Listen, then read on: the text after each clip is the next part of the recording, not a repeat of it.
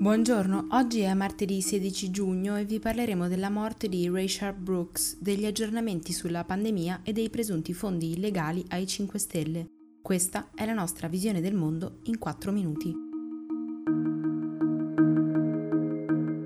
L'autopsia su Rayshard Brooks, l'afroamericano morto venerdì sera durante un fermo ad Atlanta, ha confermato che l'uomo è stato ucciso da due colpi alla schiena partiti dalla pistola di uno degli agenti che stava eseguendo l'arresto. Il poliziotto quindi è ora ufficialmente accusato di omicidio. Intervenendo sul caso, l'avvocato della famiglia Brooks, Chris Stewart, ha dichiarato che il problema all'interno delle forze di polizia non è tanto la formazione o l'addestramento, ma una mentalità diffusa secondo cui è più importante fermare un sospettato che sta scappando rispetto alla sua vita.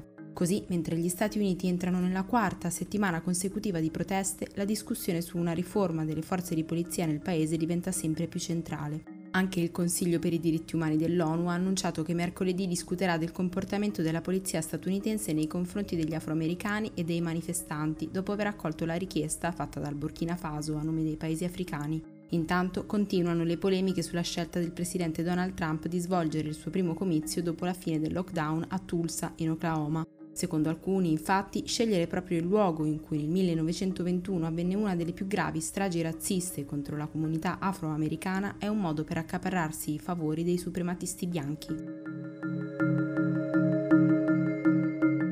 Dopo una nuova impennata di casi nell'area di Chennai, nell'India orientale, le autorità hanno deciso di reimporre il lockdown nella città dove risiedono 15 milioni di persone. Intanto, nuovi numeri rinforzano i timori per la salute dei bambini nel mondo dopo l'allarme sulla condizione dei minori indonesiani. L'ONU ha dichiarato infatti che 51.000 piccoli sotto i 5 anni in Nord Africa e Medio Oriente potrebbero morire a causa dell'interruzione dei servizi umanitari di base per malnutrizione e difficoltà di accesso a cure e vaccini. Dalla Cina invece arriva la notizia di 49 nuovi casi di coronavirus, di cui 36 collegati al mercato all'ingrosso di Xinfadi in un quartiere di Pechino Sud. Almeno 10 complessi residenziali sono stati chiusi, le attività scolastiche sospese e sono ricominciati i controlli della temperatura all'ingresso di posti pubblici affollati.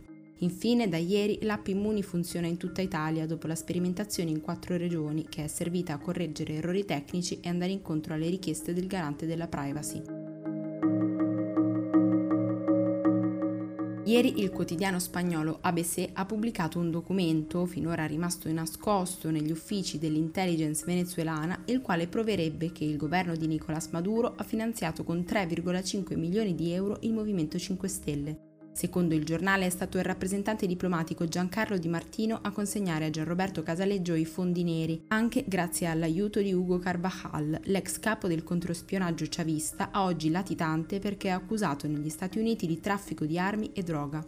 I soldi, secondo ABC, provenivano dalle casse del Ministero dell'Interno venezuelano, allora guidato da Tarek al-Assami. Se fosse vero, non sarebbe più così inspiegabile la scelta del primo governo Conte di non riconoscere Juan Guaidó come presidente, contrariamente alla stragrande maggioranza dei colleghi europei e nemmeno le altre espressioni di sostegno al regime di Maduro. Per ora però la notizia non è stata confermata da altre testate, simili accuse mosse in passato contro il partito spagnolo di Podemos non sono mai state provate.